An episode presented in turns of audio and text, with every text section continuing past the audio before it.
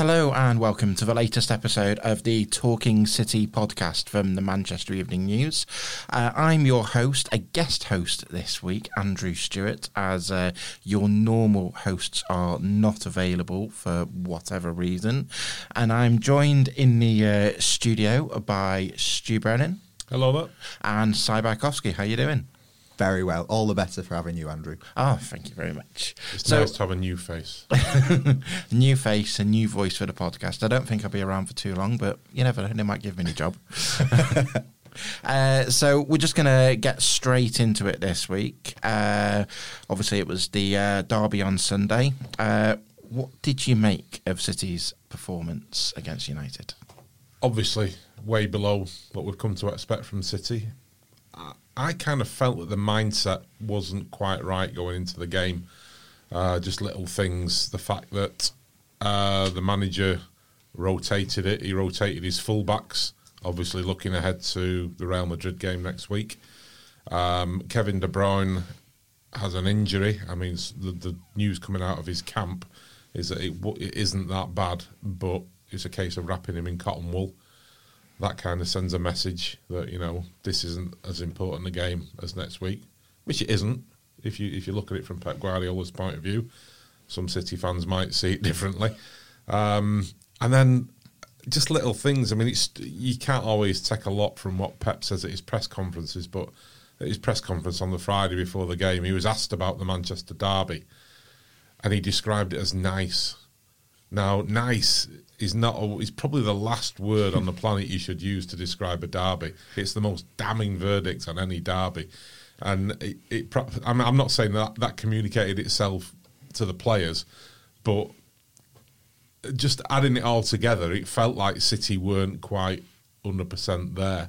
Having said that, I mean, the first 20 minutes, he totally bossed the game. They dominated United, uh, and it looked like it was only going to go one way. But we've seen that many times against United recently where City have, have a, a, big dominant spell, United weather it and then come back and, and hit them, and that's that's exactly what happened again. City's performance was nice, wasn't it? They nice. Had, they had loads of the ball, um, passed it around a lot. You know, out past United really quite significantly. I think it was like 800 to 300 passes, had nearly 80% possession, but there was no, absolutely no nastiness to them, absolutely no spark or drive or anything to um, to cause United any problems, and Ederson could not have been nicer to United in terms of letting them score twice, nearly let a third in through sort of just not not concentrating. It felt like they didn't have both of their eyes on the ball, both literally and figuratively. It's interesting. You talked about the lack of drive. Um, we spoke to Ilkay Gundogan afterwards, and he did something that you don't often hear players do uh, post match and he threw up the fact that Kevin De Bruyne wasn't playing and said how much they missed him. Now, again, that that's just a little. Mm. Normally, if you ask about a player, did you miss a player?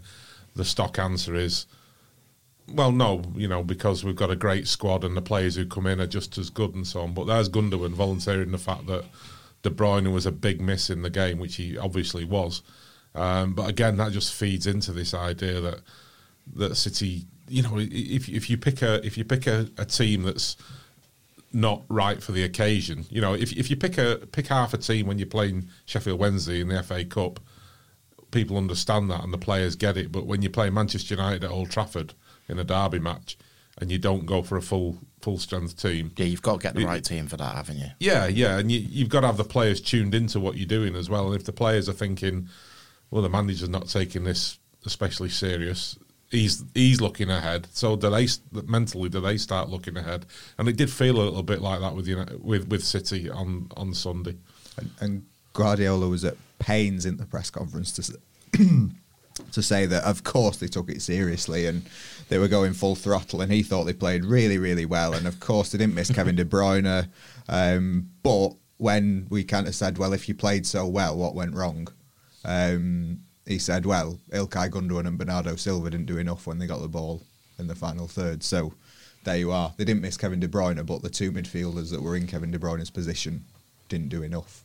Right. So they kind of did, didn't they, really?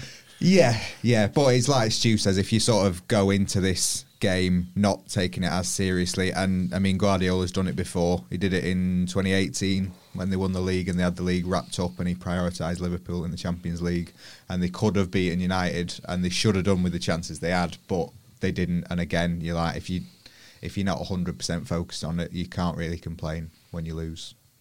What what has been quite funny though is the fact that you know United fans are, are treating it like it's a massive moment. I'm not so sure about that. I mean, United played well. Don't get me wrong. I thought you know they definitely improved since since they played it in the Carabao Cup semi final. Mm-hmm. But you know they still look a pretty ordinary side to me, and they won the game through two mistakes. Yeah, and we need to get onto those. I mean, uh, the free kick that led to the uh, the first goal. What do you make of that? Well, it's interesting to see what the players made of it. I mean, uh, we spoke we spoke to Gundogan, who was really annoyed because it was him that the free kick was awarded against, and he clearly didn't touch Bruno Fernandes. He, he ran past him. Uh, whether he, you know, and Gundogan's not quite fast enough to generate enough wind to blow Fernandes over. I'm pretty sure, but that that seems to be what happened. And Fernandes did a dramatic spin and tumble to the floor. And uh, Gundogan didn't want to accuse him of diving afterwards, but he said that he he fell over shouting, you know, which which is pretty damning. The referee was right there. You know, you could argue that um, Gundogan was on the on the other side of the player, so he couldn't quite see whether there was any contact or not. But Gundogan sort of indicated that he felt the referee thought it might have been a foul, so he gave it, which shouldn't really happen. Um, that was his take on it. Obviously, as the player involved in it, but Zinchenko was interesting because Zinchenko, when he was asked about it, basically said, "Well, these things happen in football. You've got to get on with it." And he was more concerned about the way City defended um, the free kick because we had Aguero and Gundogan standing around Anthony Martial, meant to be keeping an eye on him. Martial made the made the run, and Aguero, who's so fast at the other end, you know, he reacts so quickly when it's him that's chasing a ball through. You know, he beats defenders with that with that mental sharpness. He was really slow to react. Um, Gundogan isn't quick anyway, and Martial then then gets a free shot, and Ederson fluffs it, and it, it goes under him, and, and that's one 0 So uh, I mean, it was never a free kick. But having said that, for me, I, I think Si might disagree with this, but for me, United should have had a penalty uh, when Otamendi clattered into Fred. Um, so you know you, you you can't people City fans can't shout too loudly about about the the free kick because perhaps they, they got the, the benefit of a, a poor decision on the on the penalty. Yeah, it, I don't disagree. Actually, I think it was a penalty, but um, I don't think it was a free kick. But it just doesn't excuse what City did next. And Fernandinho led a wave of City players complaining about the decision and Fernandinho got booked, and then none of them did the jobs properly to let United score, and then Rodri's booked immediately as United are celebrating because he's still complaining about the free kick. They just can't afford to do that. It, like those are the big moments that Guardiola always goes on about in the league, in the Champions League, that define whether you win games, whether you win knockout ties, whether you go through. And to a man, they switched off, which helped give the feeling that yeah, they weren't fully concentrating, and that United wanted it more. Um, and then that period where uh, Otamendi should have given the penalty away was in that kind of ten minutes after United's first, when uh, City went from completely dominating the game to just being overrun. And we've seen it happen before, where like often they concede one and one brings two, and yeah, they did well not to concede a second, but they got a bit of help from the ref to not do that, even if the free kick shouldn't have been. Yeah, and um, looking at a few of the other players on the uh, the pitch yesterday, Ederson he made a, a, few mistakes as well, didn't he? Which we've touched on a little bit. But uh, what did what did you all make of that? I, I feel with Ederson, um, you know, he's, he's he's he was, he's been so good for City since he came, um, principally because of what he does with his feet. You know, he's a, he's a great footballing goalkeeper. Mm-hmm. He, he, becomes an eleventh outfielder. I think there have been several times where his actual goalkeeping ability has been called into question. Um, there have been others when he's been excellent. You know, he's made important saves. I think back to Tottenham in the in the Champions League last season when uh, he didn't cover himself with glory. Um, and in this one again. I mean, it's tough being a keeper in this City team because keeping your keeping your focus and your concentration when most of the players at the other end of the pitch is sometimes sometimes difficult. Um, but he had to make that save. You know, Martial's Martial took the shot on the volley, didn't catch it particularly cleanly, um, and it was very savable. And his, his, hand goes over the ball, and it sneaks under him and, and goes into the goal. Um, now, if that had been the only error, you'd just just write it off and say, "Well, it happens." But he then let the ball under his foot in the second half. Very lucky to get away with that one. Martial almost turned that one, and he just managed to clear it in time. And then in added time, he. Uh, I mean, you can make excuses. It was a slippery ball. The rain had started to heave down by then. He went to throw the ball out, and this is meant to be Ederson's big plus: his distribution. He threw the ball straight to Scott McTominay, who knocked it back past him, and that's 2 0. I'm not sure the second goal mattered because City weren't looking like they were going to score anyway at that point. No, well, it was um, so late in the game as well. So he was, it was, but he kind of put a cap on it, and it put a cap on Ederson's misery. Um, I mean, Ilkay Gundogan said, told us afterwards that um, you know he was he was angry and frustrated and disappointed with himself. He's beating himself up about it, which which you would expect really. Um, but now it's about him sort of soaking up the the lesson and coming back stronger. And uh, Si? His worst game since Liverpool a few years ago when he sort of when Salah beat him from 45 yards. I think it was worse than that. I mean, that was yeah, that was poor. That was a. I mean, it was similar to the McTominay one, wasn't it? You know, just yeah, yeah, yeah. That's what I mean. Yeah, yeah. Um, I, I feel like he was really good the start of the season and made a number of excellent saves that won City games and kept them drawing when they shouldn't have been. And then he got injured at Atalanta, and I don't really think he's been quite at the top of his game since he got sent off at Wolves, didn't he, around Christmas? And he just made a few uncharacteristic errors, and there has been a bit of sort of his brilliance being normalised because there was still a few times yesterday where he came out and cleared things, and you're just like, oh, that's Ederson. Um, but yeah, it was his the worst game he's had in a long, long time. It's tough as a goalkeeper because you make an error and you know, half the time it leads to a goal. Yeah. Yeah. Um, I mean, you look at Nicolás Otamendi yesterday. You you couldn't point the finger at him. I mean, he, he was lucky to get away with a penalty, but you couldn't point the finger at him for, for the goals. But he was quite horrendous, you know, and he, he has he has been just about the entire season. And it, the fact that he is seen as the player, you know, with Laporte injured he's a player who comes in is is a quite an indictment on on City's squad. Really, uh, we know they didn't replace Kompany in in the summer, um, but John Stones wasn't even in wasn't even in the squad. We had Eric Garcia on the bench, so you, I mean, yet again, John Stones' future has got to be called into serious question. If he's not making the bench uh, when they, they they were one central defender down from the summer, and then they're another they're the best central defender down in Laporte uh, and he's he's got a teenager ahead of him on the bench, um, John Stones, unless he's he's got a problem that, that we don't know about. Um, he, he, had a slight problem, but at this point of the season, yeah, like he's been injured half the season. If you want to be a top defender, mm-hmm. you've got to be fit, and that's half his problem. So it's not, you know, it, it's better to be left out of the squad because you're injured than because you're just not picked. But because mm-hmm. it's happened so often with Stones, it's not. Yeah, it's no longer kind of as mitigating as it could be for him. Yeah, I mean it's it's not the it's not the you know it's happened to him several times before this season where he, he has been fully fit. Yeah, and he's he's he's not even made the bench.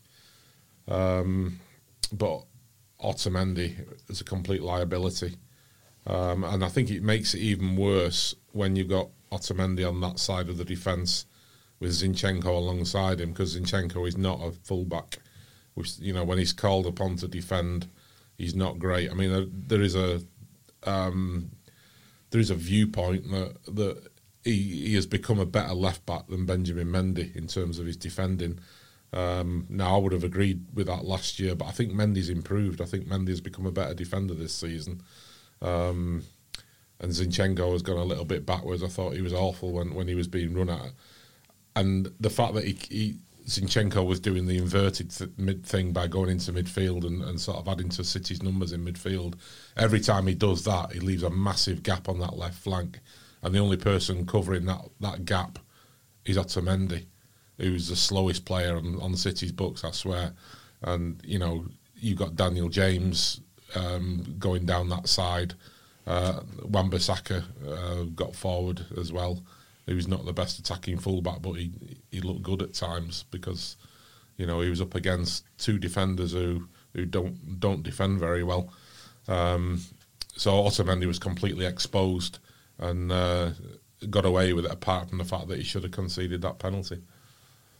Right. Um, we're going through a lot of the players. I guess we need to go through sort of the overarching question, the one that's going to set social media ablaze as well. and um, hopefully you'll get a bit of uh, feedback, nice feedback maybe, um, to the um, Twitter and Facebook, etc. for this one. Do you think that City are binning off the Premier League this year? Does it seem that way to you? It, go ahead, Sam. Uh, yes. Uh, I mean, it was it was tough because that, that was basically our line of inquiry to Guardiola after the game, and he said, you know, you look at how we ran and how we pressed and how you know United couldn't string three passes together, and you tell me that's a team that's not focused, but everything else suggested that they were. I mean, it could well be that it was just a really off day against United, which they've had too many of this season, um, where they've just not been good enough at creating and they've not been good enough at keeping opposition teams out. But I mean, Guardiola himself said before the game, he said we've got three really important Premier League games, but the really important games are Newcastle and Real Madrid, and that kind of tells you where where they're at. And the players all know that they can't win the league, so it's pretty natural that they would want to focus on the competitions that they can still win. Um, second place isn't really under any threat because the chasing pack aren't good enough to put any pressure on. So they're kind of in a no man's land in the Premier League. Um, and team selections, e- even if the performance didn't suggest that they were binning off the pr- Premier League, the team selection pointed towards we've got other priorities here. I would say. Yeah, yeah, I'd agree with all of that. Uh, and now I've got to think of something new to say. it. He's put you on the spot there, hasn't it? yeah, as always. Yeah, um, yeah. I mean, and the problem is, is they've got two more league games between now and, and Real Madrid. Real, Real Madrid's a big one. Everyone knows that. You know, the desire to win the Champions League is huge, um, and the the problem is that people kind of think that the. ju- Some of the fans have reacted like the job's been done, you know, by winning two one on the Bernabeu. But Real Madrid aren't finished. You know, Real, Real Madrid have got a long, proud tradition in the Champions League, and they'll be coming to, to Manchester expecting to win and expecting to overturn it. Um, so it's it, it's tough. It's tough to you know get the players focused on Arsenal on Wednesday night and then on Burnley uh, at the weekend. Um, when they know they all know that the big one is is sort of looming. City have been good at that in the past. You know, they've been good at, uh, at moving the squad around. You know, Pep's put out teams that have been good enough to win games. Um, really, when you look at that team, I know we changed the fullbacks and they were without Kevin De Bruyne, but that, that should have been a good enough team to beat United. Um, but they, they had a lot of players below par. I mean, Raheem Sterling's got into his shell. Um, we, we don't know what's what's gone on with him uh, since since the new year. Um, Sergio Aguero started really well. He nutmegged Harry Maguire, which which the City fans enjoyed enormously, um, and he, he sort of bullied Luke Shaw into giving up possession, which created a really good chance for Sterling, which he fluffed. Um, so in, in, individuals have not been performing now. That it's t- it's not good because those players then have to step it up when Real Madrid comes along, and I, I'm very much the school of thought that you want momentum, you want your players playing well going into a game like that. There's too many players didn't play well against United, um, and they've got to and they've got to pick it up somehow between between now and that Real Madrid game. Um, and to do that, they've got to perform in the league. They've got to go out and play against Arsenal. They've got to go out and play against Burnley, and try and win those games, and then bounce into the Real Madrid game. If they don't, if they don't beat Arsenal, and they, they, don't play well against Burnley and, and don't win that one. And we've seen what Burnley can do. Burnley went to Old Trafford and won 2 0 not so long ago. Um, you know, they're always some of the last opposition you want to face before you, before you play Real Madrid. Um, if if they don't if they don't get it right, they'll be going into the the game um, on the back of three ordinary results or three bad results, and I don't think that's that's ideal when you when you're going into a huge game. It, it felt like West Ham and Leicester were quite important for for going to Real Madrid. Yes, exactly. You know, they had that win after the break, and then Leicester was quite an important game in terms of getting them ready. So they kind of need that momentum. But it's, it's, like you say, like most of the team that started yesterday were um, were the team you'd expect to start against Real Madrid. But I kind of feel like Walker, Mendy, and De Bruyne are almost like the three names you put first on the team sheet for that game. Mm, yeah, especially after Sunday because if you're going to have to play Otamendi, there's no way you can play Zinchenko next to him. Otherwise, Real Madrid will just do what United did, but worse. Um, Walker is undisputedly the number one, and De Bruyne can do things that Gundogan and Bernardo can't. So, three very important misses on Sunday for the game. Yeah, it's a different feel. Yeah, you brought up the fact that they played Leicester and West Ham before the first leg. There wasn't a feel going into those games. West Ham felt like a, a must-win game and a game that they would win. Leicester felt like a, a really big game. You know, we we, yeah. we were billing it as three big games in a week: Leicester away, Real Madrid away, and then the Carabao Cup final. Yeah, and that's that's that's seems to have been the mindset of the the City players going in. Um, it doesn't really feel that way. Arsenal and Burnley just feel no. like like they're in the way. They've got to get them yeah. over and done with, kind of thing. But having said that, I don't. Guardiola spoke at Sheffield Wednesday afterwards about how tired they were from games on the road, and I think United was game number five. Maybe that was a bit of fatigue as well yesterday. They've now got Arsenal at home, Burnley at home, Real Madrid at home. So perhaps, you know, from Wednesday they can start building up that that momentum again for for Real. But that is what they're building towards because that makes or breaks the season. And what's left. I want to have a, a, quick chat about the Arsenal game uh, in a minute, but first of all, um, Phil Foden, you've um, both got differing opinions on him, haven't you? Oh, in in this particular game, I think we we both got the same opinion of him overall. Mm-hmm. Um, I mean, I'll let I'll let Si give his viewpoint first because yeah, uh, I, I want to hear this. well, I I thought Foden didn't do very much in the first half, and then in the second half was kind of like what you wanted from City, like a bit of life, a bit of action. Like United had those kind of moments, like Wan-Bissaka sliding in on Sterling, and yeah, it was always going out for a throw, but it got the crowd going. And Sterling just had that bit of spark about him that said, "You know what? No one else is doing this. I'm going to try and take this game by the scruff of the neck." And I know, Foden did. Yeah, and no, and no you one else. Sterling, mate. Sorry. No, one Wan-Bissaka took Sterling out. Yeah, no, but then you said Sterling. Oh, sorry, sorry. Um, yeah. Crucial to the argument, I know. but um, Foden was the only one, and playing in a team of you know experienced players that kind of tried to do something, and I think he was one of City's three shots on target, which was a decent effort that De Gea beat away. I still, I would put him at like a six out of ten for the game. Um, but that was I wouldn't have given anyone more than a six, and I would have given a lot of people less than a six. Yeah, I agree with a lot of that. Um, I felt that it was, I felt a bit sorry for Foden in the first half because he was obviously asked to do a job which Pep quite often asks his wide players to play, which is just hug the touchline mm-hmm. and stretch the United defence. It's pretty tough stretching a five man defence, to be honest, but that's what he was asked to do. And the idea being that there would then be runners coming from deep and punching holes through. Now, unfortunately for Foden, De Bruyne wasn't there, and he's the man who does that brilliantly. You know, you see it time and time again that um, either the fullback or the winger goes wide, and that leaves a gap between um, the opposition fullback and, and central defender. And De Bruyne makes those runs in behind, and he scores goals from it, and he creates goals from it a lot. Um, but no De Bruyne, uh, uh, and there was nobody really taking advantage of, of the width that, that Foden was giving. You know, it's a sacrificial role in, in many ways. You know, he wasn't seeing a lot of the ball, but he was he was forcing United to spread spread their back five.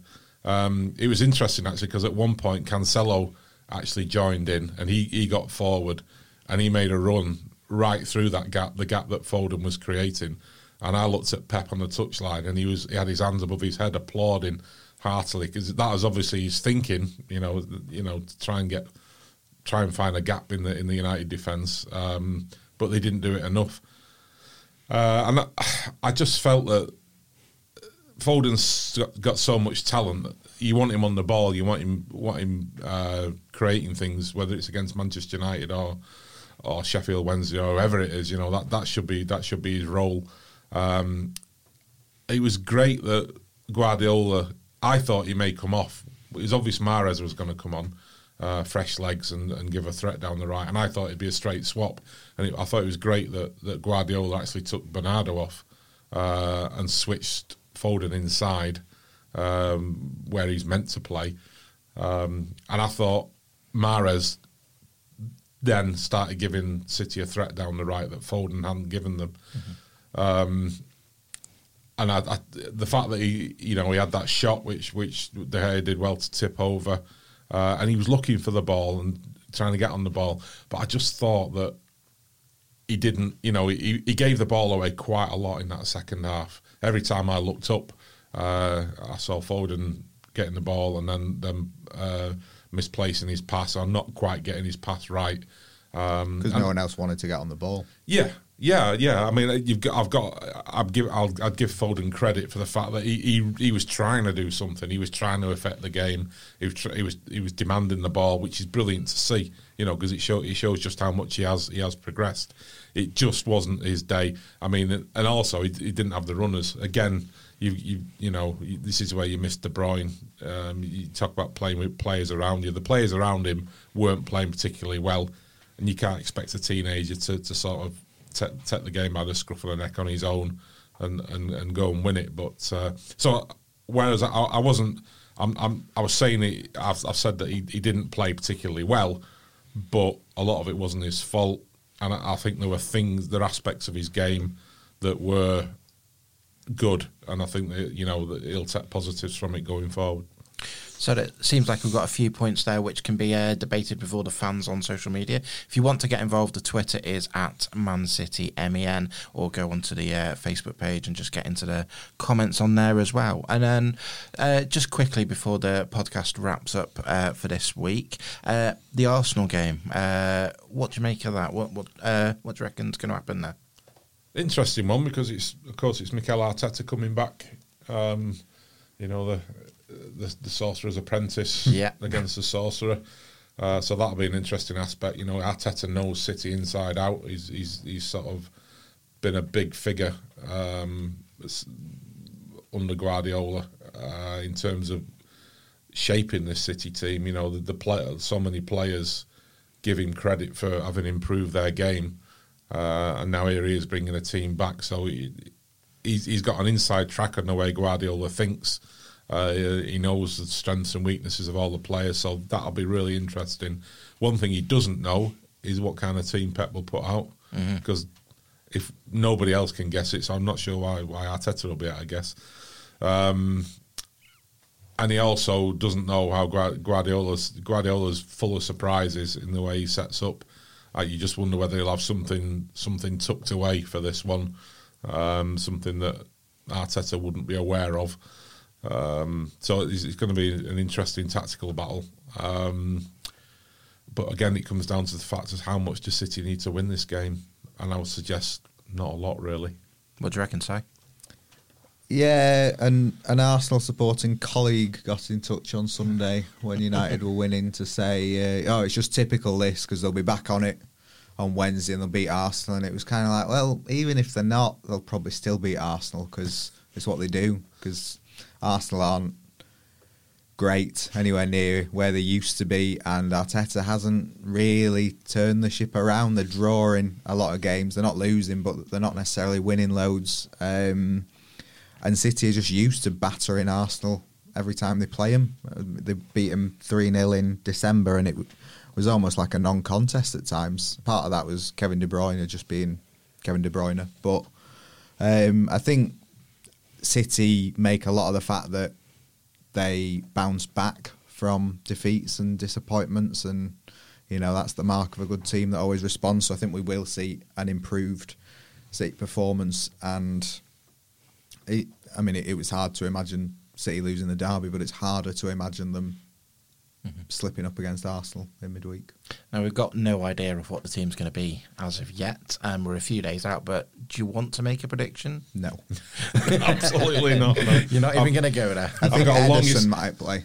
Yeah, I've got a long history of making myself an idiot by trying to predict Pep Guardiola teams. So that's Fair enough, fair enough. Um, if you want to make a prediction in the comments, then as we said earlier, it is at Man City MEN on social media. The next game, as we've just talked about, is Arsenal. It's at the Etihad on Wednesday. Thank you very much to uh, Si and Stu for joining me this week on the Talking City podcast from the Manchester Evening News.